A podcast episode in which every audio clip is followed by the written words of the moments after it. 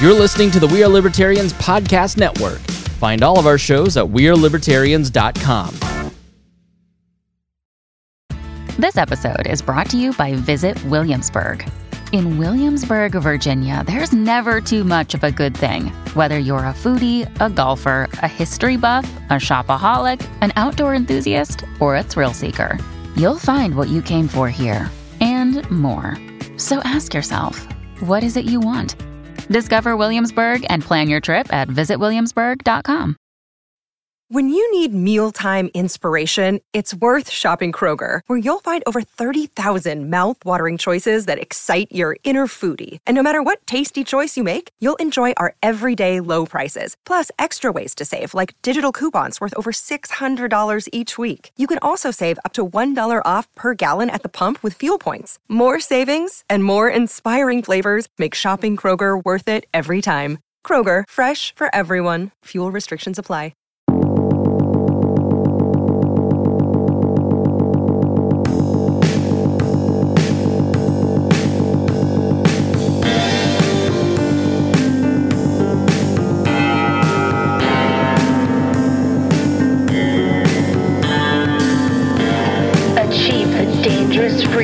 Dream of in your lifetime. You're listening to On the Run with Rumzo W. Martinez.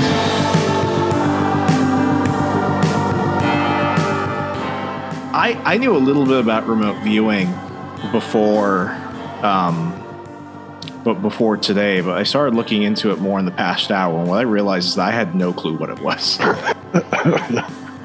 and uh, I'm not going to lie to you, man. The first time I did it, I was like, okay, am I actually seeing legit stuff or, you know, is this just my imagination playing with me? And then the investigators that had actually been to the location that I just, I mean, I spilled everything. They're both standing there looking at me with their jaws hanging up and going, How the hell did you do all of that? I said, I don't know. It's just what came to me.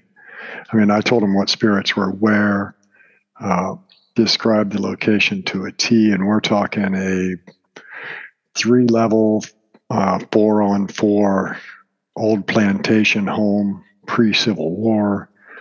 Um, when I described the spirits that were there, and they'd already investigated the location, so they knew who they interacted with in what areas. And then I turn around and tell them all of it. And they're like, how the hell did you do that? I, I don't know. It's just something that I've been able to do for a while and never really had good validation on it. But that one was spot on. Let, us go ahead and rewind for a moment. Um, you, you've been investigating the paranormal for a long time, probably as as long as I've been alive. If if we're talking about that, Damn, we're talking that we're talking a while. Well, you know, with with age comes experience when it comes to these things. But uh, you you've been doing this for for a long time. You're you've been baptized in how many different religions? Five. Five. Well, not not baptized. I've been blessed. Baptized been puts blessed. it into the Catholic religion, Right. So you've been I've blessed been in blessed. five different. and three different beliefs: When pagan, um, pagan, Wiccan, and Voodoo. I've been blessed by high priestesses in those three beliefs. when did all this start for you? The paranormal period, or Yeah. so This is not a life a lot of people just happen to go down. No, it's not a common path. Um, so we're going to go all the way back to when I was seven years old. Uh, my brother was four years older than me, and he slept on bottom bunk. I slept top bunk. I remember sometime in the middle of the night waking up and seeing my grandfather looking me eye to eye. Now, my granddaddy was six foot two, um, ex Marine, bit of a badass. You didn't forget him once you saw him. But there stands my granddaddy looking me eye to eye, telling me, um, "Goodbye, I love you, and I'll see you later." Oh, okay. I and they lived a couple hours away, like two and a half hours away. I'm like, oh, okay. I, I didn't even know you and grandmother came up, but I'll, I'll see you in the morning. Good night. Love you. And that was the end of the interaction. Well, a little while later, mom came in and turned on the bedroom light, yells at my brother and I to get up. We have to get dressed and leave. I said, well, it, where where are we going? You just need to get your ass up. We have to leave. I said, is this because Granddaddy left? I I didn't even know they came up. When did they come here? Welcome to my world. I see you looking all around. It happens. I just had I, I just had something so wild happen that my wife just just walked over. We just heard like I don't, I don't know what what happened. Can you look out the blinds? That is fucking weird. You know, I had um do you know who Will Stillman is by any chance?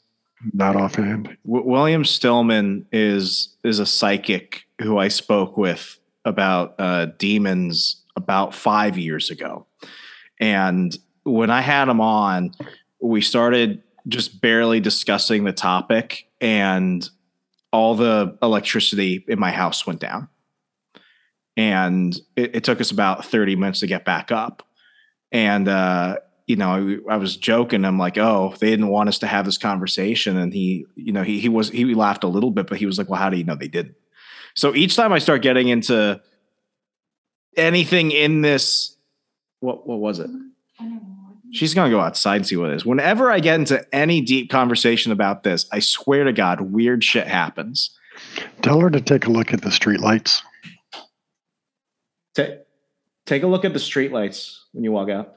You should notice something odd. I'm not sure. It's going to be one streetlight. Um, I want to say as you walk out the front door, this one's off to your right. Um, it's either out or it's dimmed. Okay, It's just what she's it's got. just what I hear. she's gonna have to walk out, so she'll be back in a minute.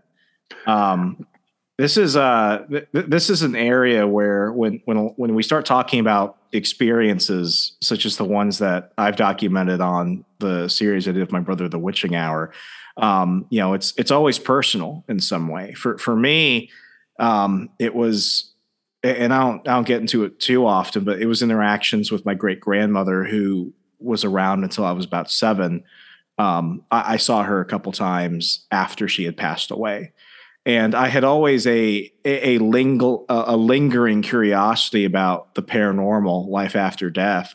But it wasn't until I started investigating, actually trying to seek answers to a lot of these things, that a lot of things that I would have never considered. I brought up a psychic a moment ago. I don't know how I feel about psychics still. Uh, I don't know how I feel about reincarnation. I have met four different women who have all claimed to be uh, Queen Victoria. Um, so, I mean, when, when you encounter stuff like that, you just don't know. But there are a lot of instances where, I, I mean, the realm of human consciousness is not something that I think is as limited as many of us think. So, I, I wanted to talk a little bit about remote viewing, which is what we kind of started with and what you hinted with earlier let, us kind of get get the understanding on that. What is it? How did you get into it specifically? And what what are the barriers to the average person? So, I guess if we get to the bare bones of what is remote viewing, remote viewing is being able to see locations that you've never been to. Um, the U.S. Army, actually CIA, for a long time had Project Stargate. Uh, Lieutenant Colonel Ed Dames headed up Project Stargate, and it was also known as the Psychic Spies. Um, they would give them a target location simply by giving them latitude and longitude and go, What do you see here? And just let them do their thing. Now, it received hundreds of thousands of dollars in what they call black market funding from the government because you can't put out there to the general populace that we're paying hundreds of thousands of dollars to have psychics look at the enemy. They would, the general public would just lose their ever loving minds. But in the mid 80s, Project Stargate closed. It was no more. Now, is that, I mean, there's still speculation that it's still an ongoing project, but some of the things that were revealed during some of Project Stargate's um, searches was the. I'm sorry, one second. Go Hey, ahead. were the street lights on?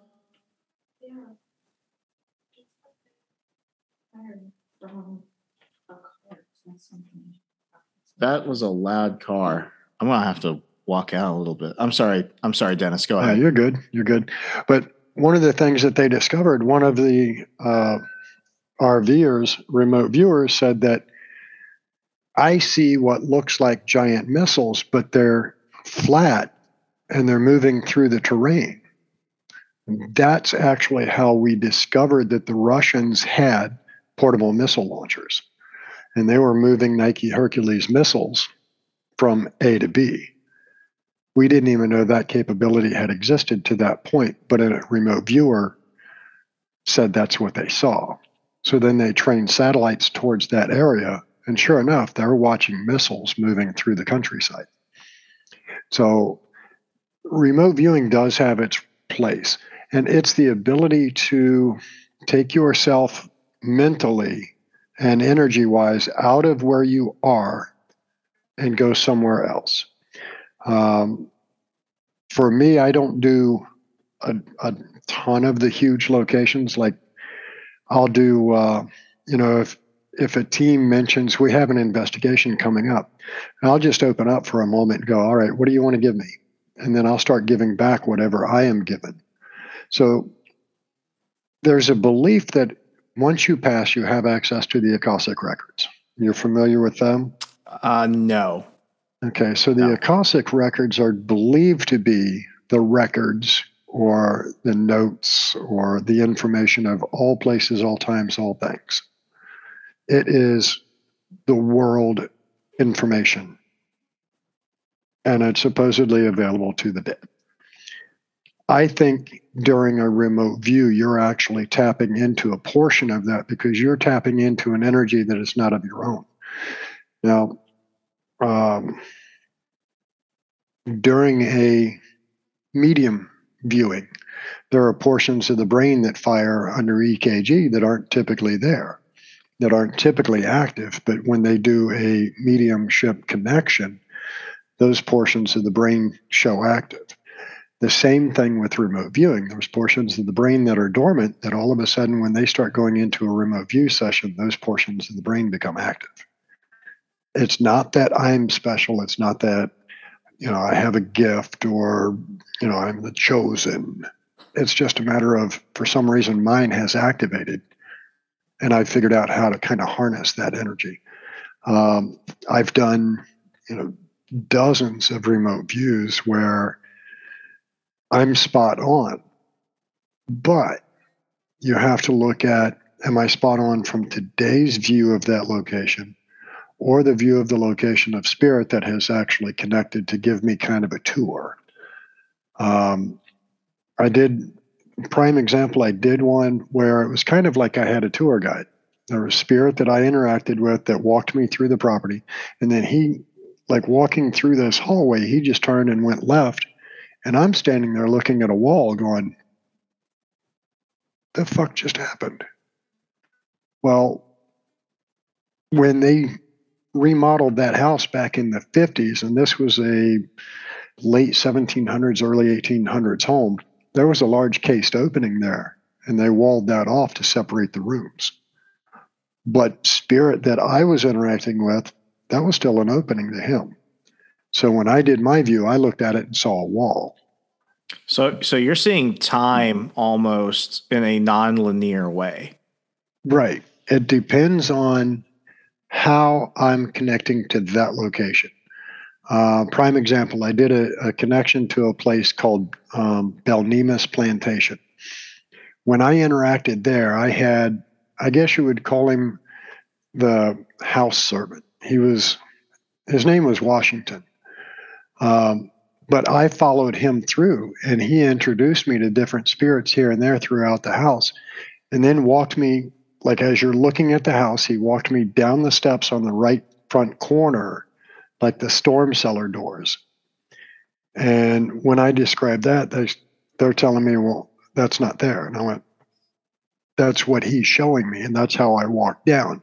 And as soon as I walk down, it's a long hallway that goes all the way to the other side of the house. Well, that's not there. in that corner of the basement, there's like a hot water tank and things like that. I went, you need to find old photographs. And sure as shit, they found an old photograph from like the 1862 or something, Civil War era. And there was the storm cellar doors there. Well, when I went to the location, you can see that this is all brand new brick and block work, and they've added that utility section. There's a brand new power uh, meter on that wall. There's new fuse or breaker panel there. So I knew that had been reworked, and they got rid of that stairway so they could do that and put the the. I think they had like an 80 gallon hot water tank. It was huge, but they did that change and got rid of a useless staircase or stairway going out to do that. But I was able to see it because that's what Washington saw. So when he walked me through, he introduced me to a little girl up on the third floor. He introduced me to an older man on the second floor. And I was able to tell them these are the people that he's introducing me to. And they're like, you know, we did an investigation here before, and we got a little girl's voice up on the third floor, and we got this older man on the second floor. So it's just amazing that you can do this. So if I do it through a connection like that, I see it totally different than if I do a remote view solo. If it's just, for lack of better terms, if it's just the universe telling me, this is what's there, then I see it modern day. Um, prime example if you go on my Facebook, you'll find a, I don't know if it's like notes or whatever, but I had young lady named Lori up in Northern Virginia. I was on the phone with her. And I said, I stopped us in the middle of the conversation. I said, Do me a favor. You need to go outside. For some reason, out the back door to the left, I see this bright light, and there's there's a red shirt. There's trouble, but you need to you need to grab your damn sidearm and do it now. And she's like, "What the hell's going on?" I said, "I don't know, but I'm being told this is what you need to do." Well, her wife was out walking their dog. The dog keyed off towards that area and was all kinds of pissed off. There's a helicopter up in the air doing a search with a spotlight going that just happened to sweep their yard and then some dude come walking up asking if he could use their restroom. As Lori's going out the door, this man is approaching. Now, because I told her, grab your firearm and go out the door, she did. It turns out they were a foot pursuit trying to find this murder suspect. And he just happened to stroll up. Well, when all is said and done, she we're sitting back on the phone conversation. She goes, You know, he was wearing a black shirt though, and you said to look for a red shirt. And then she turned to say something to her wife and goes, "Oh shit, she's wearing a red shirt." So that was that was what you were warning me about. I saw the red shirt. I didn't tell who it was from. I just saw a red shirt, and there was a shitload of activity. So that was a situation where the universe itself fed me the information versus Belnemus, where I met with one of the spirits there. When when you're in this moment in which you're able to send your consciousness to a place that you've never been, how does it appear to you? Or are you just like a floating mind? Can you see like your hand if you put it in front of you? I mean, what what does that what does that feel like in a physical sense? From a physical aspect, there's not much to a physical aspect of it. Um, I can from time to time, and it depends on how good the connection is to that location. I can reach up and tell you what the wall feels like. Um, and I can visibly see my hand as I touch the wall. Um, it's kind of like watching yourself on TV, and you've been on the front side of a camera a 100 mm-hmm. times, and you remember as you were walking down, you reached up, you touched that wall. It's kind of like watching that camera view I can see I don't know what you call it in like first person shooters where the camera hovers right behind you at all times, but that's kind of what I see most of the time. Yeah. So when you like see the character? Yeah. Yeah. Third person. Yeah. Yeah. And from time to time, I'll pick up definitive smells. Um, you're familiar with Twisted Paranormal Society. Yeah. Okay, I did a remote view for them on a place called uh, Mount Eagle Farms. And I interacted with the gentleman on, well, second floor if you don't count the basement, third floor if you count the basement. Um, very obnoxious, very rude, very vulgar. As soon as I felt myself or saw myself, I just say it as soon as I walked in the room. He charged at me from straight across the room at the fireplace, yelling at me, Get out, get the fuck out. And I could just smell alcohol, liquor. I could tell he was a drunk. Um, just an overpowering smell of liquor. So when I'm telling Lyle and Tana what I encounter, they're like, "Man, we we got we got to have you out there. You got to come with us." Said, "All right, I'd be happy to. I'd I'd love to see what I just encountered because it was cool as hell to me." So I go out there, and what I didn't know was the owner of it is fourth generation. It's a had been a 600 plus acre plantation home. Um, she's fourth generation now to own it. When I met her, she said, So they tell me that you encountered a man upstairs that was kind of rude. And I said, Yeah, he kept saying he was doc, but there's no way that was a doctor because, I mean, he just reeked of alcohol. He was a damn drunk. And she's like, If I show you a picture, can you tell me if that's the same individual? And I said, Well, you have the picture. Look at it and see if the description that I gave is the same individual. And she goes, Stay right here. So she runs off to her car and comes back and she holds up this photograph and goes, Is this the guy? And I kind of laughed and I went, Yeah, that's the not Doc drunk. And she goes, That's my great grandfather. Oh shit, I am so sorry. I hope I did not offend you. And she goes, Oh, no, no, no, no. He was a drunk. Uh, he was belligerent. He was a very mean man. He would, he was such a drunk. If he ran out of liquor in the house, he would drink aftershave. I went, Oh, that explains a lot. That's a little extreme. Yeah. Yeah. But I was able to describe him to a T, his personality. But the, the most astounding part to me was I smelled the liquor from sitting at my, you know, in, I mean, when I did that one, I'm sitting at a Paracon in, I think it counts as Virginia Beach, the Boxwood Inn. And I'm standing outside talking to Lyle and Tana when I did that remote view. So it all depends on how strong that connection is that that location or the universe, I guess. I, I don't know. It all depends how strong it wants to give me the information as to what I get, whether I can have tactile sensation or not. Um, definitely the the senses come alive. Like I'll do remote views often, and I can tell you what parts of the house you'll hear running or banging or knocking most common for. Um, so things like that are kind of normal for me at this point. Is this something you can kind of just like switch on and off, or does it require like a preparation time? Is there a process or a ritual that you have to do? I kind of have to have myself relaxed, like at ease. I can't be um, all kinds of nervous and excited. There can't be a shitload of commotion going on around me that I get, you know, focused on. The more relaxed I can be and the more laid back I am, the better I can actually do it.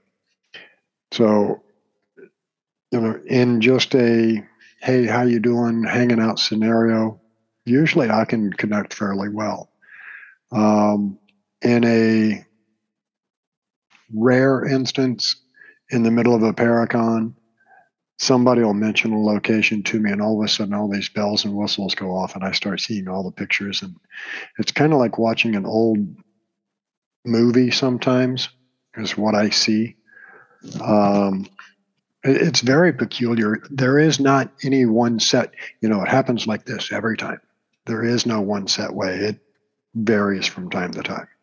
What was this an experience or an ability that you had prior to even knowing what remote viewing was, or was this something that you had to tap into when you first heard about it and discovered it was a Oh, no. possibility? no, I had to re- research what the hell did I just do? Because I mean, it to me, it kind of kind of blindsided me the first time I did an RV. So I'm like, okay. And then some people refer to it astral as astral, Astral projection.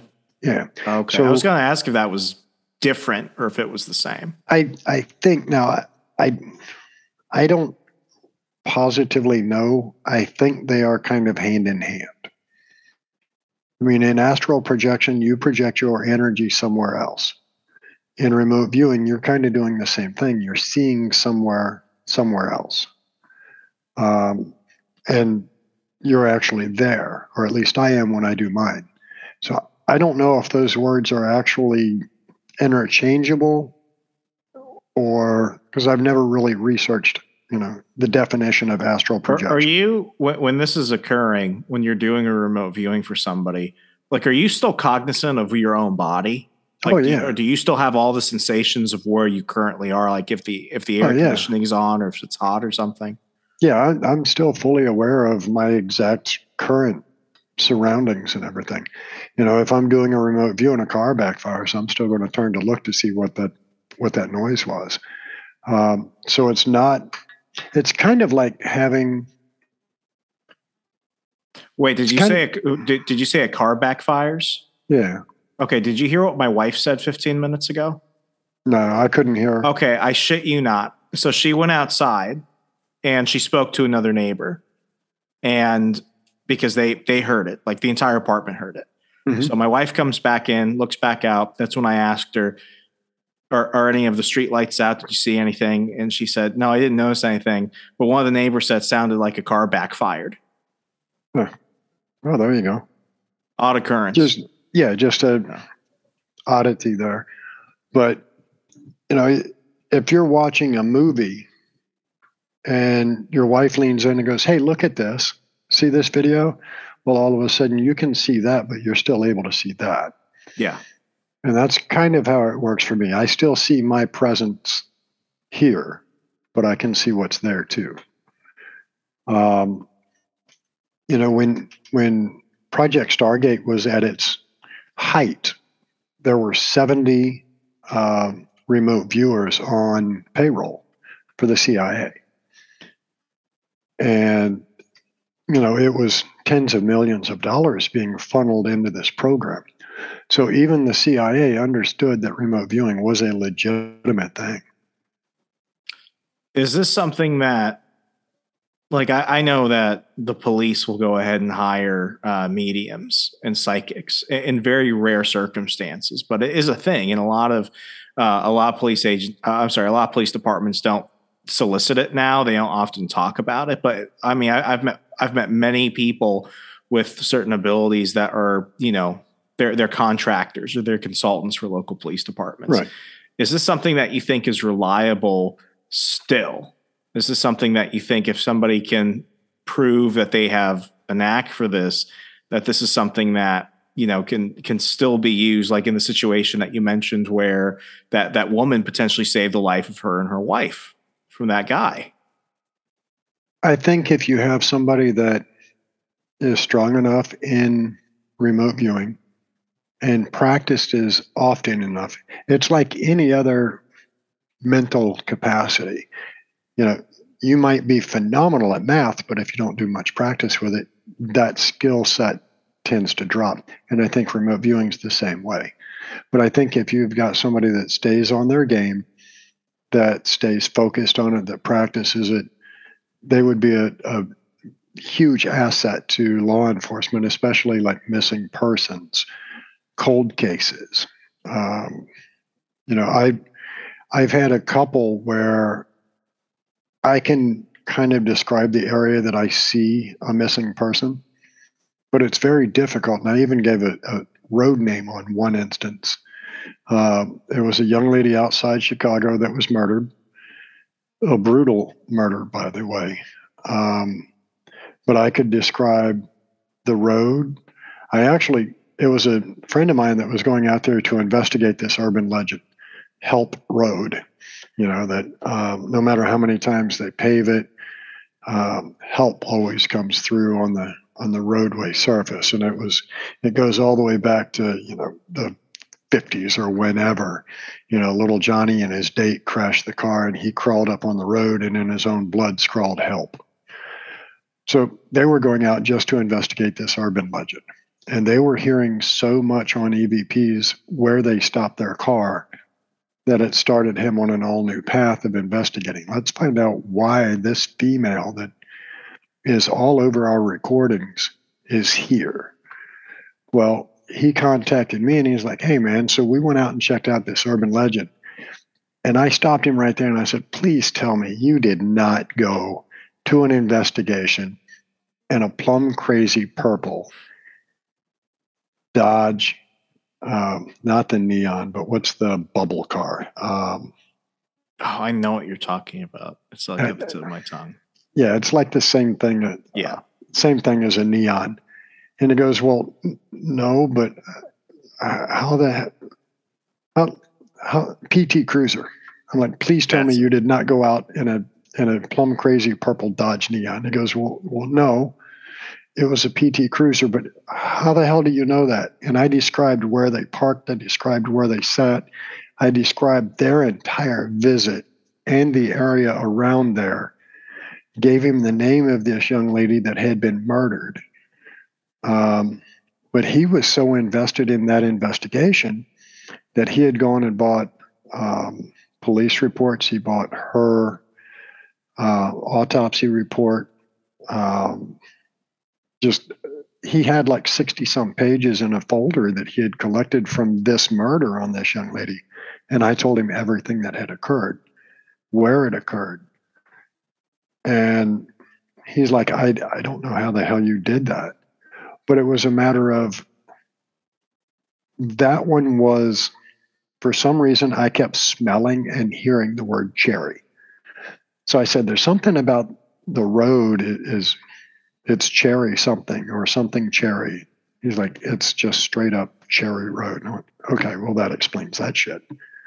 But for the most part, if, if, if a body's dumped in a wooded area, then I have to be able to draw myself back from that location to expand my area to find something to use as a marker. You know, I can't say it's out on, you know, Jones Road if I'm just in the middle of the friggin' woods. So now I have to start trying to figure out how to back myself up and see what's around there. You know, I could, I've done um, like missing persons where I have found the body. I just didn't know where the fuck I was. I'm in the middle of the woods. There's a pond here. That's not very um, specific. You could you But- can name stuff, but unless you can provide exact instructions, it's not very helpful. right. You know, I, I, I can see that I'm in a wooded area beside a pond, but I don't know where that pond is. I don't know what road it's off of. I don't know how to get to that. Um, and then usually I will find out or hear at a later date that, you know, uh, Jane Doe's body was found in a farm pond off of, you know, whatever road. And I'm like, yeah, that's. And then if I see footage of it, uh, it's overwhelming because you know you were there and you could have you could have found her much sooner but you didn't know where there was so Are- it is frustrating Are you limited in how far you can travel? no um, if if project stargate stands true um, we've had people that have even remote viewed mars. So i don't think there's a limitation. How limited is your mind? That's the question. And i think that is the question on where you're limited with remote viewing. What is the limitations of your mind? Um, if I give you a set of latitude and longitude numbers, and I tell you, I just want you to take a deep breath, and I actually did this at a couple of presentations that uh, I was asked to do, one at Ferry Plantation, which I'm sure you're aware of. Um, I presented just latitude and longitude lines. And I said, now I want you to just focus on these numbers. They could be a house, it could be a barn, it could be a field, it could be a hospital, it could be any one of a billion different things. Just focus on the numbers. And whatever you see, there's a piece of notepaper in front of you, write it down. Whatever you hear, whatever you smell, write it down. I smell an obnoxious uh, gas, write it down. Um, I had one young man that he is in the autistic spectrum. And I actually use the latitude and longitude for the cabin on 360. And they have no clue where I'm pointing them at. I'm just pointing them with these numbers and go, just focus on them. Tell me what you see. And that young man actually hit like, I think, three or four different points that were dead on. I mean, his first thing was, I see a cabin. Like, Holy shit. Okay, tell me more about the cabin. Well, it's in the woods. Okay, where are the woods? I don't know. They're beside a big highway. And I mean, he he went with three or four different things that were dead on for the cabin on 360. Um, another presentation I did, I used um, Trans Allegheny Lunatic Asylum as the target. And I had a couple that were in the crowd in the audience that hit a few points on Trans Allegheny. So I don't think it's something that is limited to any one class of people, I guess. Or, you know, I don't think I'm special other than the fact that I've taken time to work on it. But I think if we all just open up and accept what we hear, what we see, and and what we sense, I think we can all touch into it. We just need to work on it better. Do you think you can transcend certain dimensions, like outside of our current realm of existence? Is that even a possibility? I don't know. You know, if we look at it as you know, like with life and death, there's that thin veil that separates us from the dead. I don't know if you can cross those veils or not. I've never tried. Um, you know, I certainly haven't tried to remote view heaven. And I think, and I, I say that with, with air quotes because I don't know that heaven is the same for everybody. You have to Um, have a concept of what it is in terms of what's like based in reality, because like you and I both know that the Great Wall of China exists. But as far as I know, have have you ever been to China? No, I've never Not- visibly seen it. Yeah, neither have I, but we both know it exists. Like that's an undeniable fact that despite the fact that we have never been there and we have never seen it with our own eyes, we do know that the Great Wall exists. Yeah, there's there's hundreds of thousands of photographs and videos and movies and documentaries and everything else. We know it exists. That's a that's an undeniable given. But I have yet to see any photographs of heaven. That makes Um, sense. But I will tell you this, and I'm going to name drop. Um, seven years ago, I think, I was invited to come out to Chicago and speak at Chicago Ghost Con. And I sat into Chris Fleming's uh, presentation. And Chris Fleming talked about his near death experience. He was dead on the table. Um, he said, You know, I'm up in the corner of the room looking at them working on my body, and I can hear every nurse, every doctor, I can hear everything they're saying. And I don't remember who he said. I want to say Bridget Bardot was one of his favorite actresses from like the 40s. He goes, I don't know why the hell she was there, but she just all of a sudden was right beside me. And she goes, Chris, come with me. He goes, and we we floated back down to the floor and walked out the door. Now you would think I'm in an ER. We would walk out that door and we'd be in the hospital. He goes, No, that's not where we were. He goes, We were in the most beautiful pasture I've ever seen. The grass had the most beautiful green. The flowers were the most vivid, vibrant flowers I'd ever seen. I could feel the air as it caressed the grass as it went by. I felt what the flower felt when the bumblebee landed on it. He goes, I was everything. I, I could feel, sense, smell everything. Because I remember turning and looking at, and I'll just keep using Bridget Bardot here. Because I remember turning and looking at Bridget and going, Is this heaven? It, have I died? And she said, Well, this is my heaven. Chris, yours might be a thousand times more beautiful, but you're not ready to see it yet. You're not ready to come to this side. You have to go back. He goes, The next thing I remember was the most excruciating pain I've ever felt in my life when they hit me with the paddles and started my heart back up. He goes, But I'll always remember that because it was the most beautiful thing I'd ever seen. And here's where that starts me on this. If that was his heaven, well, if that was her heaven, then that implies that we all have a different heaven. We all have a different view of heaven. Um, you know, in the in the Hindu religion, do you know how many gods there are? Oh, there are thousands, millions. There's nine. Millions. There's nine million. There, there's roughly nine million because there's nine million Hindus, and all of them have a different view of God. It's all Vishnu. That's God but they all have a different vision of what God looks like. So there are 9 million gods. None of them are wrong because they still have Vishnu as God. But there's 9 million gods because each of us look at their God a little different. And I think heaven is going to be the same way. The trouble is, and I've asked this for years doing investigations what's it like on that side? And I never get an answer. What if they told us, just like Chris described, it's the most beautiful thing I had ever seen?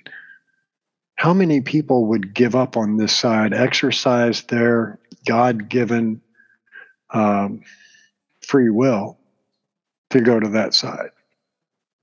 There's, um, have you ever done any study of the Zohar and the no. Kabbalah and the Kabbalah? I, I, started looking into the into the Kabbalah into Kabbalism and the Zohar in 2020. It's uh, some people call it Jewish mysticism. It's it's somewhere between that and and a few other things, but it's like you know, and it, it, it's it's identified as something among certain sects of Christianity, Judaism, and Islam. And what each one determines the Zohar is is it's almost like a key of deciphering knowledge not secret knowledge, but how can you see between the lines of life itself? And as, as I looked at that, there's something in, in the Zohar, but I think in, in Judaism, it's also described well. Um, it, it's something that oftentimes runs counter to my personal Christian beliefs because in the Bible, I mean, I always think it's funny when, when I tell people this, but like the Bible talks more about how to handle money than it describes what heaven is like and things like that. I think that's done very intentionally.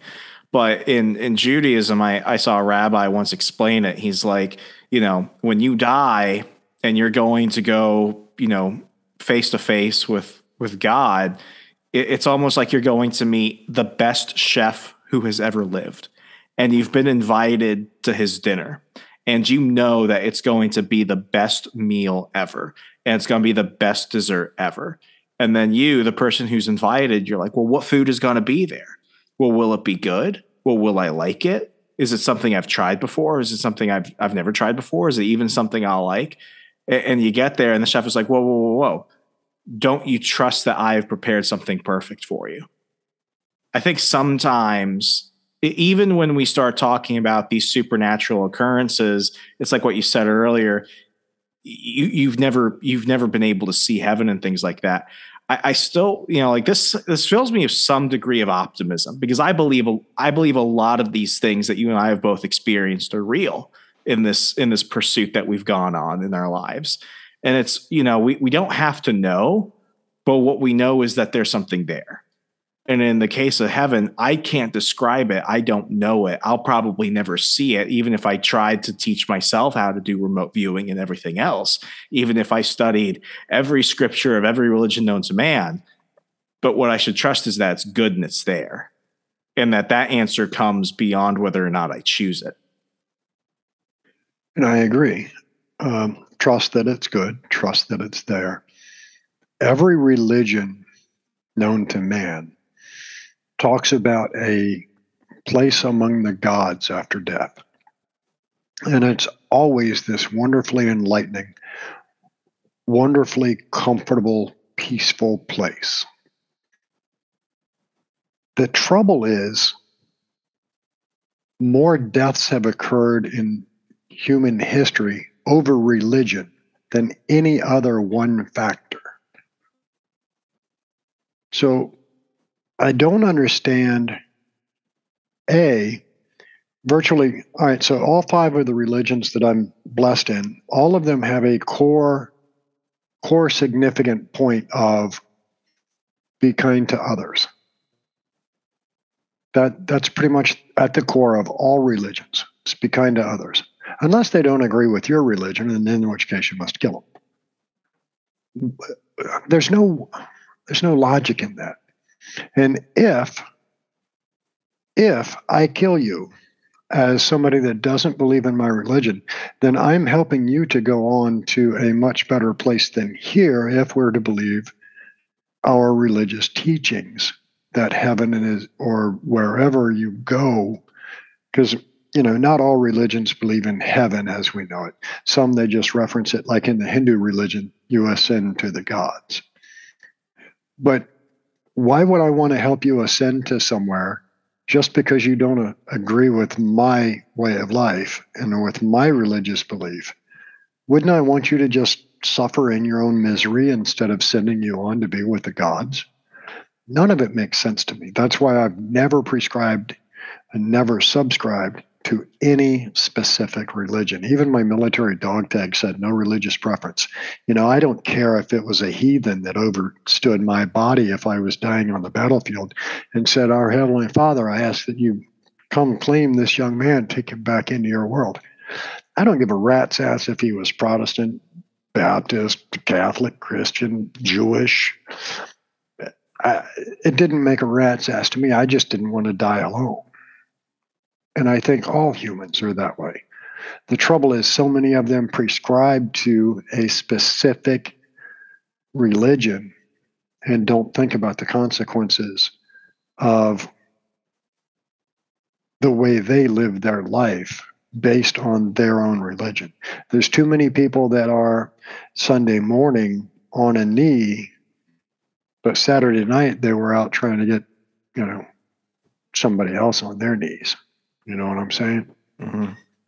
I, I, I think all of that, you know, as as far as remote viewing, I think even if I were to say, yes, I've remote viewed heaven and I know what it's like, just like the best piece of evidence that you could put out there, you know, the the holy grail, that walking full shadow, the full apparition, the the whatever you want to consider to be the holy grail of paranormal, there's going to be the naysayers that are going to say that's not the way it is. That's bullshit. Oh my god! I mean, just j- just from doing three seasons of The Witching Hour, I have shown people almost everything that they could possibly want, and I have brought on people who just wanted to be there to experience it. I've brought on straight up non-believers. I've I've brought up people that have you know like danced with Bigfoot and stuff like that you know, like I, have I've encountered everybody, but you always find that. And, you know, it's like with, with remote viewing, the um, I forget who I was. I was doing a little bit of research before this. I forget who I was reading about, but it was their testimony. It was like you know, it's almost like sometimes you're you're looking down a hallway and all you see are doors. And why does why does the hallway even have to have an end? Like what what what door are you opening up? And, what what makes you think that there's no other doors on the other side of that? I think that's the the one thing that I have had to discover myself, which is you're not always going to get an answer. And that's not a bad thing. What yeah. matters is how far you go in it. Yeah, it's it's not always a bad thing. You may or may not get an answer. Um, but at the same time, will you like that answer? Is that answer something that will change the way that you move forward and, for lack of better terms, screw up the destiny that was meant to be for you? Um, you know, in, in, the Hindu religion, they believe that when you die, you ascend to the gods. If you have a strong enough desire that you present to the gods that um, I, I want to be alive to see my grandchildren born. Okay, you can stay earthbound, but you have to stay in the in the shadows. You cannot interact with the living, and you cannot alter anything of the living world. If you do, then you're immediately brought back, and you don't get your wish, and you are recycled. I think the same is true with what you were just talking. As long as if we know what is on the other side of that door or what's at the other end of that hallway, would we venture there? Would we not venture there? Are we supposed to find it? Are we not supposed to find it? And I, I, I think all of it comes down to there is a great creator. Um, so I'm I'm a member of the Masonic Brotherhood. And one of the key things for that is you have to believe in a great creator. You have to believe in a creator. Uh, I can grow the most beautiful tree you've ever seen, but I can't create the seed that starts that tree. Somebody, something had to do that.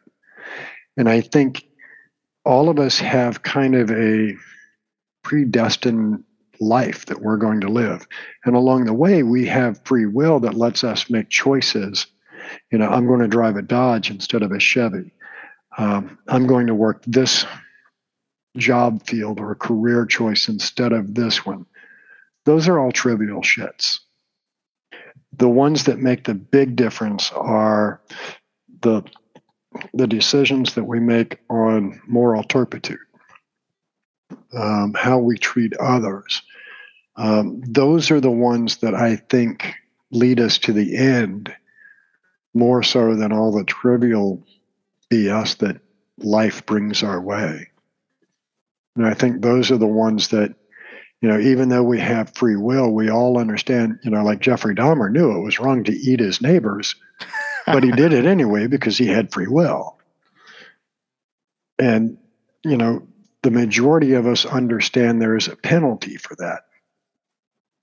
And because we don't want to risk the reward at the end of this life, we're not willing to risk doing those things. I, think if venturing into the paranormal in, in, the way that I did, because I've only been doing it for five years. I started in 2017 as a full on skeptic, trying to debunk everything because my default mindset was it's all a hoax. It's not real. This stuff isn't happening. Um, I, I, I went through a pretty rough year in 2018. Now, 2018 was about a year in after, you know, uh, doing a bunch of stuff with my brother. And we were investigating almost all the time. We were filming all the time. And it got to a point where I, I began to kind of think I was going kind of crazy because now it's like I'm, I'm sitting at home or I'm somewhere else. I'm at the DMV and I'm just experiencing stuff. I'm witnessing things. I, I don't want to get into too much detail, but I genuinely thought it's like, am I going crazy or something? What, what I began to realize is that as soon as you open one door and accept that there's a certain level of reality that is real, you can't close it. You know, it's uh, the only thing I can compare to is what is it like for a person who was deaf to suddenly hear? And their entire existence was silence. It's not that sound isn't real, it's just that they couldn't hear. So for me, it was like, well, it's not that I'm, you know, losing my mind or anything. It's like, it's just that now I can see things that I otherwise could never see before because I've opened myself up to it.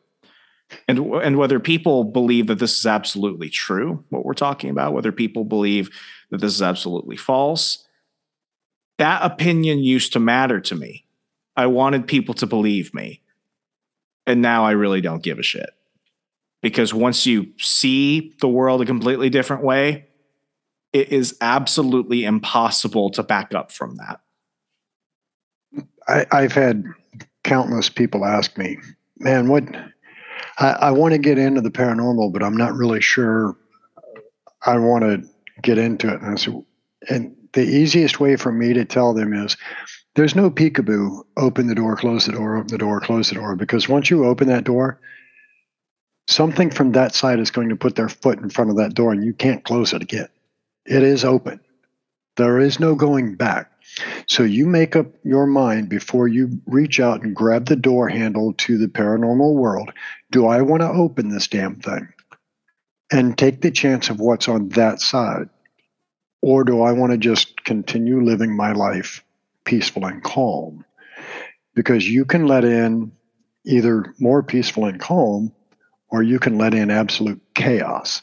How many people, if you were to take a, a, a nondescript group of 100 people and you ask them the question, would you open your front door, step outside, and yell, Hey, anybody want to come in and talk? Come on in. And I bet you 98% of them wouldn't do it. That 2% of the people, or two people out of 100 that would do it, yeah, they're paranormal investigators that are going, What the hell have I got myself into? well, Dennis, I, I think that's a, a good place to kind of cap things off tonight. Um, you know, you, you, you go ahead and continue to do this stuff regularly. If people want to go ahead and you know keep up with your your journey as a paranormal investigator, all the other things that you do, how could they do so? Um, just shoot me a friend request on Facebook, or I've got a, I guess, fan page, follow page, whatever. But it's Dennis S. Block either way there is a third account out there that has my middle initial in it. That's for like very close friends and family. I won't accept a friendship request from somebody I don't know on that. Um, you can also follow my team, uh, Commonwealth Researchers of the Paranormal. Um, the location, which Remso, you've been to, is it kind of a good place? The cabin on 360? You won't sleep. You won't sleep. yeah. I still remember you guys first setting foot on that property. Holy shit, I, man! I we've had more activity just during the tour than we've had at locations for weekends. Well, what pissed me off is that we weren't even filming. All the shit happened during the day when we didn't even have cameras. And that's par for the course. Yeah. I mean, look, if we were 100% prepared at all times, we would already have the answers. But here's the other question How much of the time does Spirit know we're not actively investigating? And that's when they choose to, hey, watch this shit, man. I mean, you know as well as I do, uh, and I've said it for for years. If you're an asshole in life, you're an asshole in death. Just because you lost your body doesn't mean you get a new personality. You're still an asshole. I'm going to be that guy that after death, I'm going to my friend's house that I know is just ADD, and every picture has to be perfect, and I'm going to turn every last one of them on a diamond. Oh, that's fucked up. That's so uh, wrong. That's well, wrong on so many levels. It's yeah, funny, but it's wrong. but I'm going to be that guy. They'll know I was there. See, um, I, I've had numerous friends pass away, and I've had numerous people reach out to me and ask about their loved ones. And one common thing that I found a lot Spirit will tell me to tell them to watch for coins. And there's usually a specific denomination that they want them to watch for. Um, I had a woman reach out to me. Her brother took his own life. Um, he was supposed to join me in an investigation two weeks later. But she reached out to me and asked if I could make contact with him. And I said, I will try it. She said, Well, my brother, my other brother, obviously the still living one, and my daughter will come down and we'll join you at that event. I want to see if you can reach out to uh, Mark. I said, Okay. I made contact. And I have EVPs of his voice, and all three family members just instantly were oh my God, that is him. Okay. But one of the things that he told me was to tell them to watch for quarters. I'm going to make sure that they get quarters. And that's how I'm going to interact with my loved ones. So it will be just random quarters. And there will be no explanation other than, you know, I have come to visit. Um, I, I don't know how to do this without name dropping or anything, but I was watching a specific TV show, and they were at a location in uh, Virginia City, Nevada. And out of nowhere, you hear this coin, what sounds like a coin, hit the floor. And I immediately started bawling. I knew exactly what it meant. I knew exactly who it was. And they were able, they were, the, the hosts on that show were very close friends with this individual and his wife. And they, with several devices, were able to make connection to this is who it was. I already knew. But see, Spirit is able to tell us things like that if we listen. I, I know what I, I know exactly what situation you're you're talking about, and what is what what is sad about that one is were they tied to the location or were they always with them? And I don't think that's a question that we'll ever be able to have a firm answer on. But by them going back to a place in which those individuals had previously been and shared memories and shared laughs and shared real experiences together, I, I don't think the answer matters sometimes. What, what, what matters is the presence is there and that the presence is recognized. Yeah, and they were. Mark was supposed to join me at, at an event two weeks after that incident. I had spoken to him two nights earlier on the phone for probably three hours. Um, I mean, I I don't know what I don't know what my friends can anticipate upon my passing. And I don't know what I'm going to be able to do upon my passing. But I can promise you this I will come back and give as much peace as I possibly can to my friends and loved ones. And I think that's all we're supposed to do. I think there's a time frame of about seven days after our passing that we're granted free communication. Um, of all the people in the paranormal that you talk to, each one that says, you know, I had a, a mother or an aunt or a grandmother pass away, ask them if they've heard from them. And I will bet you it's 80% or more. Well, you know, I thought I, like they came to me in a dream or I thought I saw them. And it's always within that first week. And then it changes.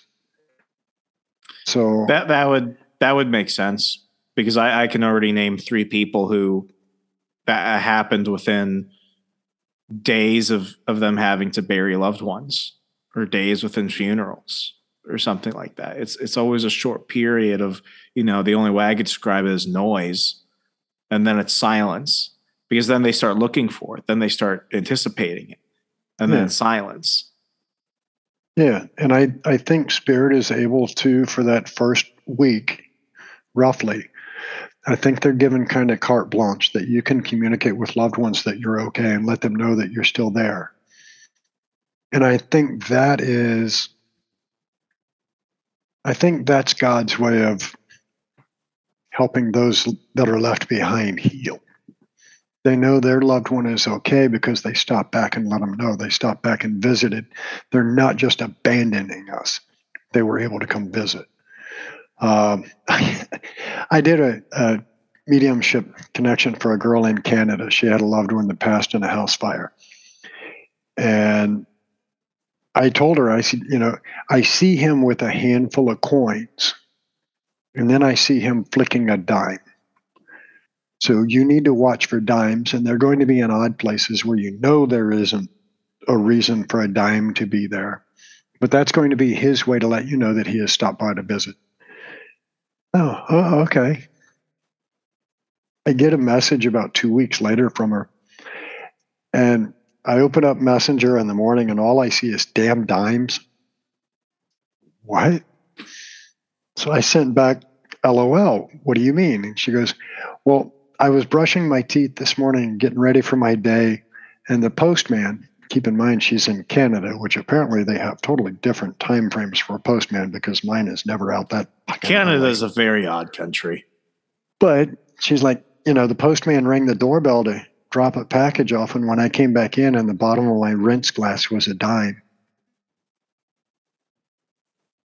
I just chuckled and I said, Well, just let Matt know that you appreciate him checking in. But I think it's things like that that they can do that doesn't have to be a direct connection to us. It doesn't have to be, you know, they came to me. It was something that I think they can do, kind of like the pennies from heaven thing.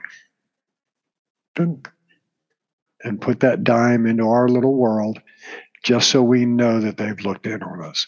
And I think with the case of Mark, he chose quarters just because that was what he wanted to do.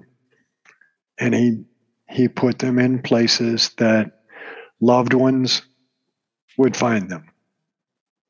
And no, it was it was him. So I, I think once we get to that side, we'll have a hell of a lot more answers than we'll ever get from this side. I don't think we're allowed most of those answers. Um, I think there's kind of an unwritten book of rules that the dead have to abide by. And for the most part, it's don't tell the living shit about this site. Okay. I can I'm good that. with that. I'm good Yeah. with that. You know, what would our suicide rate be like if we all thought or believed as Chris Fleming's description of heaven was? What would the suicide rate be when things got just a little rocky and a little rough? He granted us free will. There's not a thing stopping any one of us from putting the, the barrel of our weapon in our mouth and just go to see that beautiful green pasture. It's the fear of the unknown that keeps us from doing that. Yeah, it, it's it, it's the acceptance of not getting the immediate answers you need, which I think is what has driven people um, through all existence, and it's why I continue to do what I do. I mean, I, I'm I consider myself a pretty you know multi-dimensional person. I, I'm I'm in a lot of different things. I, I love my life. People have been like, you know, you don't do as much stuff about the paranormal anymore, and I'm like, well, that's just I mean, that's just one aspect of my life. I wrote a, I wrote a couple books. That doesn't mean I'm always writing. I'm always doing that. I ran a you know I ran a race years ago. That doesn't mean I'm always preparing for that. I think when we can accept what we have, what we can accept, and accept what we can't control, and we move about our lives regardless of those things. That's that that's what's going to build a stronger connection between us and others, and what comes next. Because what what comes next is not something I can immediately determine what I can focus on now and keep that in mind and try and make the best decisions possible. I, I talk about it on on this show regularly. Um, you know, the, the the biggest thing I fear in life is hell. I, you know, a lot of people don't believe in hell. A lot of Christians don't believe in the devil, which which really concerns me. And you know, when when I say it to people, it's like, well, why are you afraid of going to hell if he does something wrong? It's like I, I, I'm not afraid of that immediately but I do keep that in mind. Am I am I going about my life abiding by what I believe is true? Because like what we were talking about earlier, once you once you open that door, you have to accept that what you have witnessed to be real is real. And in my in my personal view of the world, hell is real. So how can I go about life without thinking that? How how can I not go about life without knowing that the devil is doing something and that the devil is real? and that the greatest trick he played on man was convincing people that he doesn't exist. You can't unthink that. You can't not look for him when you think he's there. So, all, all these questions are great. Dennis, we'll have to have you on for some other topic in the future. It's great talking to you about this stuff. Uh, thank you so much, sir. Hey, it's been my pleasure. Thank you for asking me to come on. I'll be more than happy to come sit down and chat with you anytime you like. Sounds good. Folks, if you appreciate conversations like this, please do me a favor. Leave a five star rating and review on Spotify, Google Play, Stitcher, Apple Podcasts, wherever you're listening to us. And uh, I'll catch you later in the week as usual. Be safe, be good. Good night.